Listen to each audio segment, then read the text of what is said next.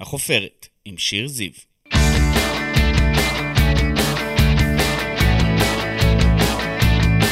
איזה כיף שאתם פה. אני שיר זיו, אשת תקשורת ומרצה, ואתם איתנו בחופרת, הפודקאסט שלי, שבו נשוחח ונחפור עם אנשים מפורסמים מתחומי התרבות, התיאטרון, המוזיקה, הספורט ומהרשתות החברתיות.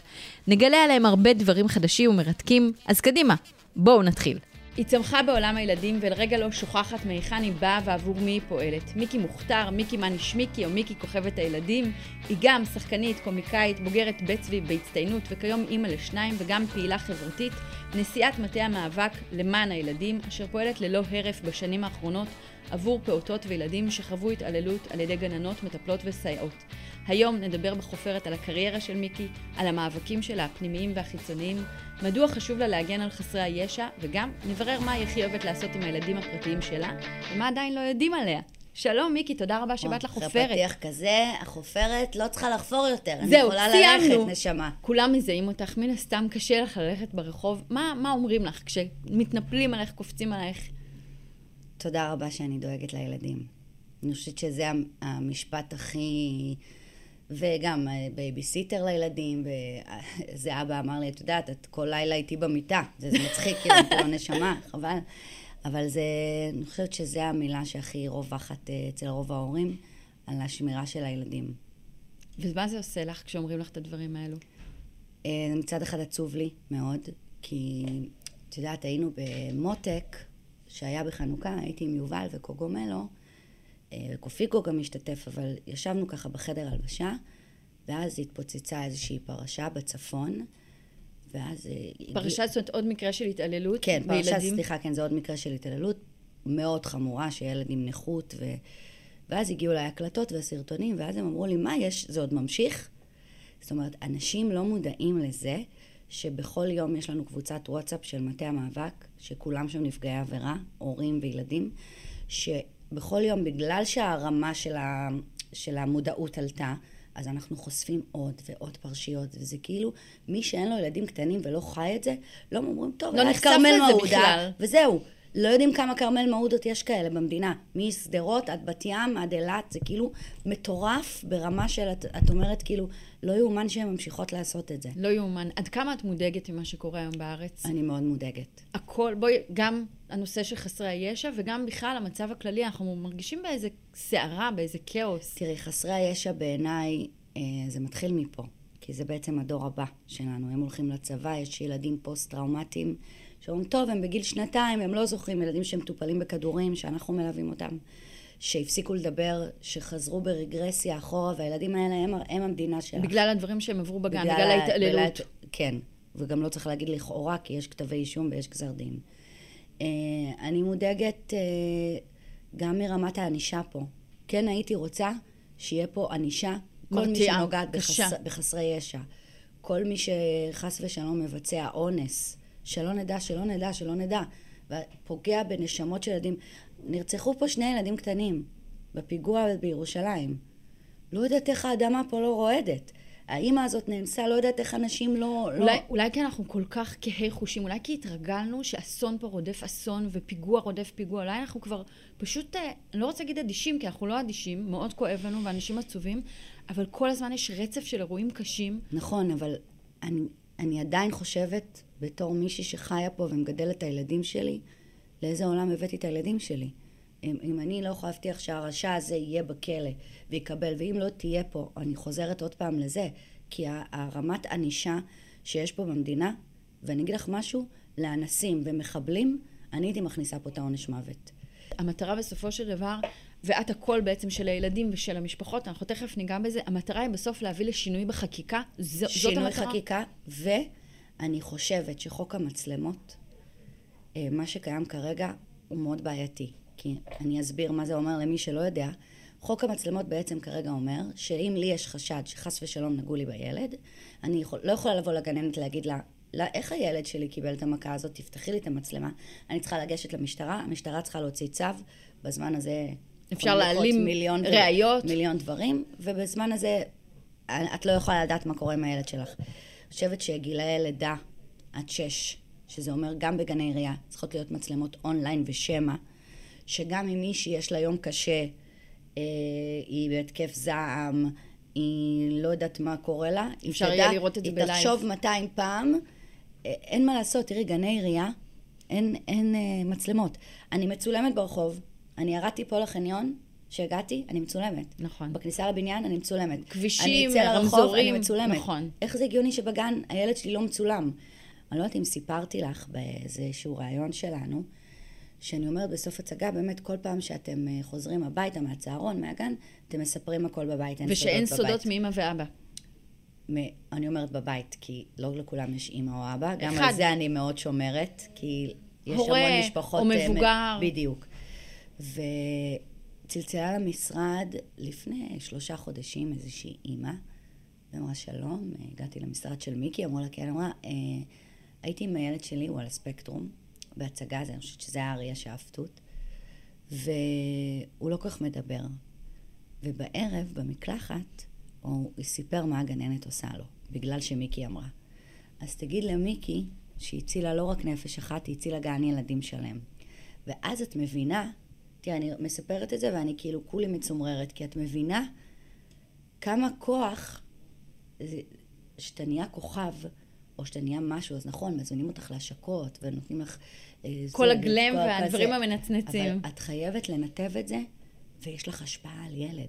אני חייבת לשאול, מיקי, למה לקחת על עצמך את התפקיד הזה? זאת אומרת, את באמת משתמשת בכוח שלך למטרה כל כך טובה ואצילית וחשובה, לשנות פה סדר חברתי קיים. מאיפה זה מגיע? ל- למה לעשות את זה בכלל? למה להיכנס לזה? אני חייבת להיכנס לזה, כי אם קיבלתי כזה כוח, אז בדיוק כמו שאמרתי לך, הכוח הוא לא רק לעשות דברים כאלה, הכוח הוא להשתמש בכוח הזה, להבין שלי יקשיבו, ולסימונה, לא יודעת מאיפה, לא יקשיבו. אבל אם אני אבוא ואצעק מתחת לבית, או איתי ירצו לראיין, ואת סימונה פחות ירצו לראיין, שם קוד לצורך העניין. אז את מבינה, קודם כל זה לקח אותי, זה שאב אותי. כל התעללות באשר היא לחסר ישע, כולל בעלי חיים, כולל קשישים, אני מובילה באמת את עניין הילדים. אני לא רואה דרך אחרת שאני אצדיק את המקום שלי ככוכבת ילדים, אם אני לא יכולה להשפיע ולעשות איזה שינוי גם פה בכל מה שקשור לגיל הרך. כי אחרת, אז למה אני פה? את בעצם עושה הכל בהתנדבות, צריך לומר למי כן, שלא יודע. עד ברור. מתי את חושבת שתמשיכי במאבק שלך למען חסרי ישע? עד שיהיה פה שינוי. עד שלא יהיה שינוי, אני לא אשב בשקט. זאת אומרת, זה משהו לטווח הארוך. כן, לצערי, לפי מה שנראה פה כרגע, עד שלא יהיה שינוי חקיקה, עד שלא יהיה שינוי בעניין המצלמות, עד שלא יראו את הילדים, תראי, לא רואים פה הרבה אוכלוסיות, נכון. אוקיי? חלשות. ניצולי שואה, קשישים. ילד לא הולך לקלפי, הוא לא מצביע. הוא לא יצא עכשיו להפגנות שיש, הוא ידבר, הוא יצעק בכנסת, הוא לא. אני הפה שלו. אז אם אני אסתום, סליחה על הביטוי, אז מה, למה אני, מה, מה המהות שלי בכלל? אז למה, למה אני פה? למה לא פוליטיקה, מיקי? אז למה לא לקחת את זה ל-level הבא? כי זה מחריד בעיניי, פוליטיקה. אמ, יצא לך קצת אה, להרגיש פוליטיקה? לעבוד לה- עם פוליטיקאים? יצא לי להרגיש ב- שהיה אז את עניין הקורונה ואנחנו אה, לא עבדנו והתנהלתי אז אה, מול כמה שרים, ונורא נעלבתי ונורא נפגעתי. מהאופן שבו הם התנהגו כלפיכם, האומנים? וגם כלפיי, באופן אישי. אה, לקחתי את זה מאוד קשה, כי אני, בגלל שאני הייתי בקדימה, ויום אחד אה, שאת אמרת משהו שלטובתם, אז ליטפו אותי וחיבקו אותי, ושאמרתי, רגע, משהו שאני מרגישה, אמרו לי, אה, מי את בכלל? שמו לך ברקס. כן, ואז את אומרת, רגע, אתה נבחר ציבור שלי, אתה צריך לתת לי את המענה. אה, קיבלתי איזו הצעה לפני איזה חצי שנה. ממפלגה? אמרתי, כן, ואז אמרתי, חבר'ה, לא יקרה, כאילו זה לא לנפש שלי. אה, אני אעשה מה שאני יכולה לעשות מהמקום שלי, אבל הלכלוך והאינטריגות וה... והוא אמר ככה, ויום אחד הוא אמר לך ככה, ולמחרת הוא אומר ככה, לא רוצה את זה. כאילו, זה, את אומרת, זה הקו האדום לא, שלי? לא, לא, לא.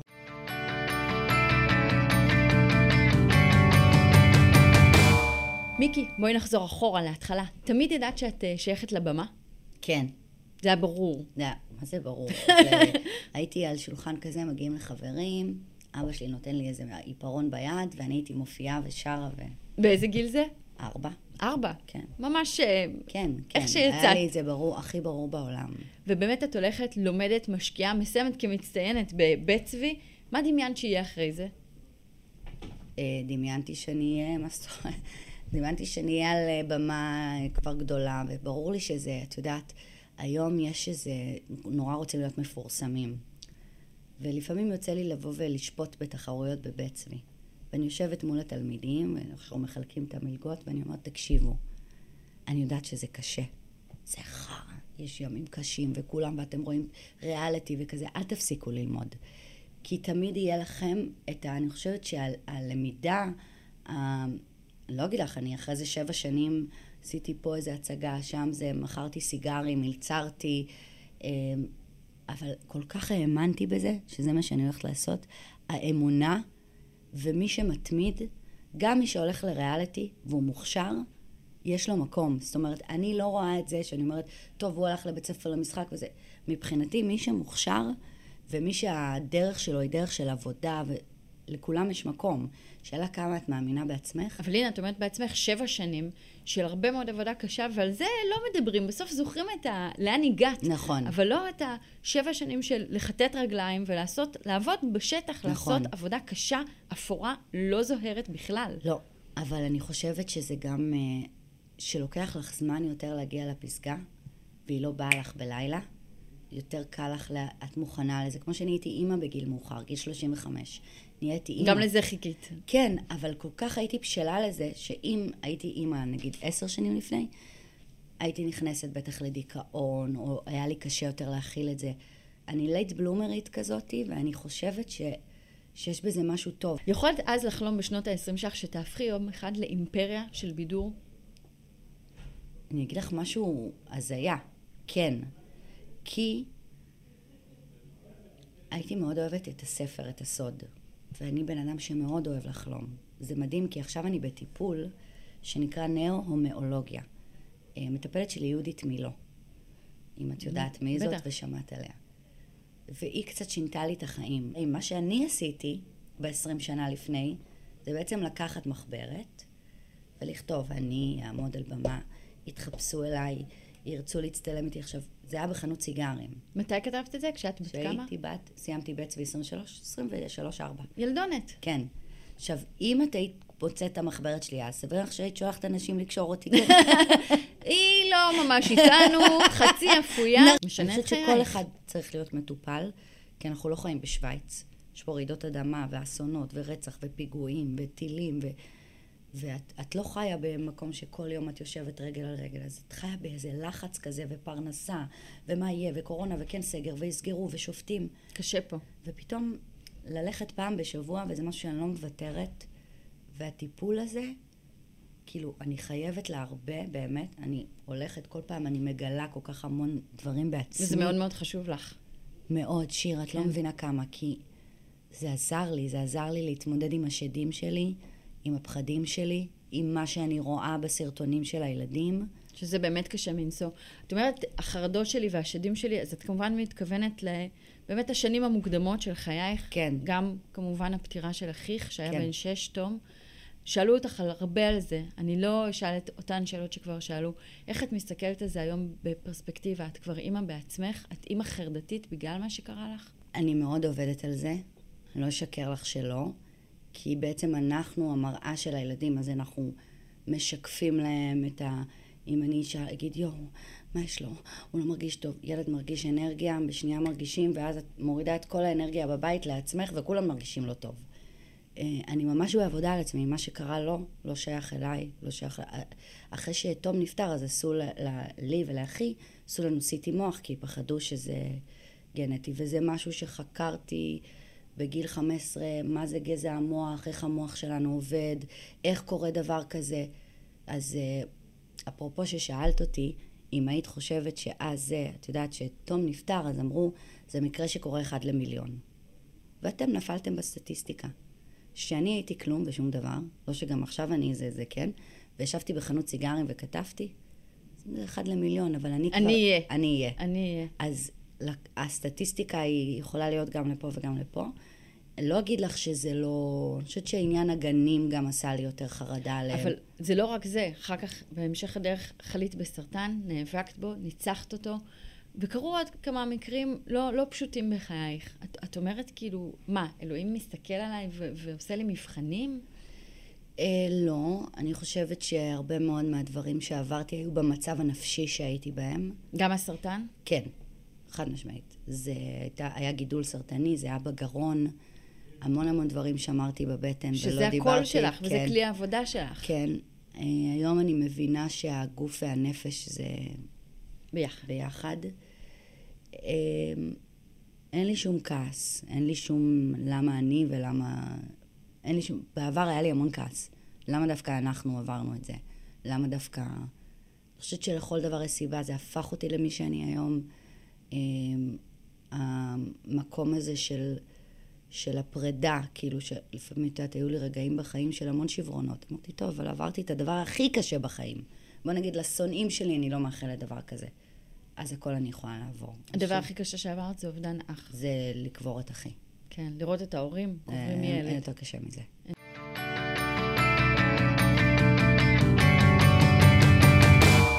בואי רגע נחזור לדבר עלייך, מיקי, ועל הקריירה שלך, ואנחנו נשאיר עוד זמן למשפחה. יש גם איזה בעל שצריך לדבר עליו. חיים שלי, הבעל וגם על שלי. הילדים שלך.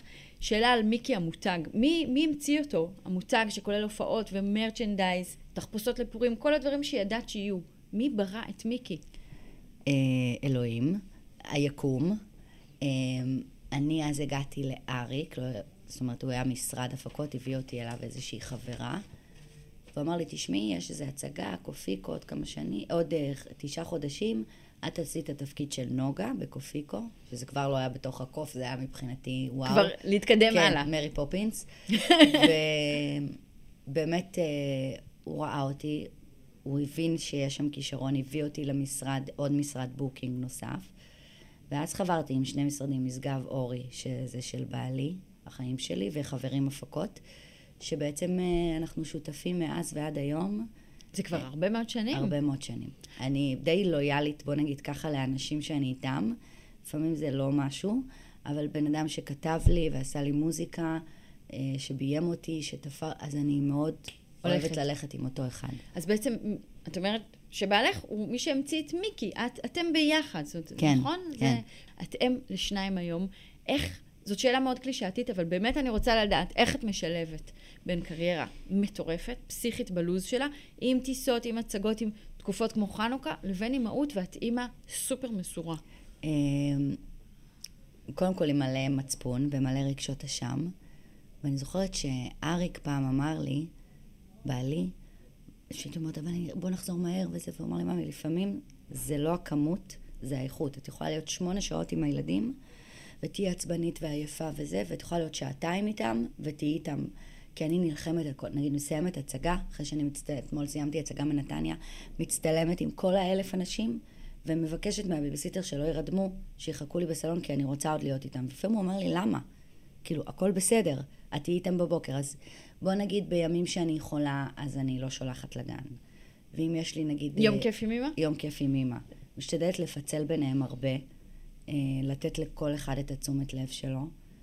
אה, נגיד, יש לי הופעה באילת, אז אני אומרת, טוב, בוא נסגור כבר לילה ונעשה להם... אה, מנסה, את יודעת, אה, כמה שאני יכולה לתת ולנרמל להם את הקיקים. המון פעמים אני אומרת, טוב, אומר, איך תלך לפה? פה יש מלא אנשים, ופה זה, אז אני אומרת, אני לא אהיה, לא אחסום מהילדים שלי דברים, בגלל שאני מפורסמת. אז את עושה ג'ימבורי? אני עושה ג'ימבורי ואני? עושה סקאי ג'אמפ, ולונה פארק הם עוד, עוד אה. מפחדים עוד מהמתקנים. מבחינת חשיפה של הילדים ברשתות החברתיות, איפה את עומדת? יש באמת סלבס שלקחו את זה צעד אחד קדימה, אה, מתעדים את החיים של הילד שלהם כאילו הוא כבר הכוכב בעצמו, ויש ילדים שיהפכו אה, לכוכבים בעצמם. נגיד אגם נורא אוהבת לצלם איתי טיק טוק. והיא אומרת לי, אמא, תעלי את זה? לא מעלה שום, כאילו אולי העליתי פעם אחת מזמן איתה. אה, זה, אני מאוד מתחבטת עם עצמי. זאת אומרת, מצד אחד אני כן מעלה איתם דברים ומשתפת אותם, מצד אחד לא כל דבר אני מעלה. אה, לא, אז זה קטע, כי כאילו אני כן ולא כזה. אני גם חושפת זה משהו וגם... שאת ככה מתחבטת לגביו? את חושבת על זה? לא, אבל אני גם לא, זה לא מנהל אותי מולם. נשאלת השאלה המאוד קשה, איך עובדים ביחד עם בעלך? עכשיו, זה תחום אה, קשה, ואנחנו מכירים מקרים שזה לא עבד כמו שצריך, כי, כי אנחנו לא מכירים. חשוב שמות. לא, אנחנו מכירים בתעשייה, אגב, גם בארץ, גם בחו"ל, שני אנשים באותו תחום שעובדים ביחד יכול להביא להרבה פיצוצים. איך אתם עושים את זה? שזה לא יתפוצץ. אני אגיד לך מה, אני לא מכירה אחרת. זאת אומרת, זה לא שהכרנו, כל אחד היה לו משהו אחר, ואז התחברנו.